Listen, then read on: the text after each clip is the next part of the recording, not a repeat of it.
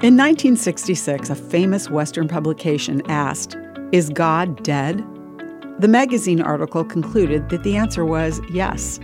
But apparently, God didn't get the news.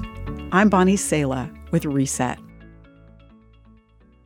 We live in the era of personal branding. We present ourselves through carefully crafted posts that present our personal impressiveness. Centuries ago, God Himself posted loudly and clearly about who He is. God's statements about His identity give those who have committed to follow Him rock solid encouragement and confidence. Listen to what God says of Himself in the Bible book of Isaiah I, yes, I, am the Lord, and there is no other Savior.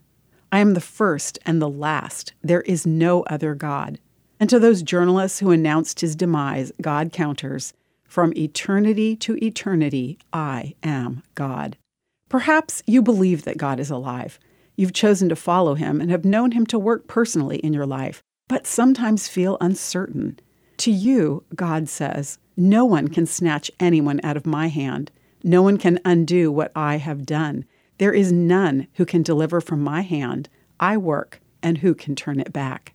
If you're not sure what you believe, the one and only God of the Bible confidently welcomes your questions, your doubts, your fears. He knows who He is, and He knows who you are, His so loved creation.